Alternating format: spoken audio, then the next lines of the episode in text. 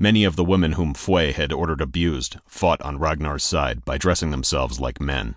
One that stood out and was key to Ragnar's victory was Lagertha.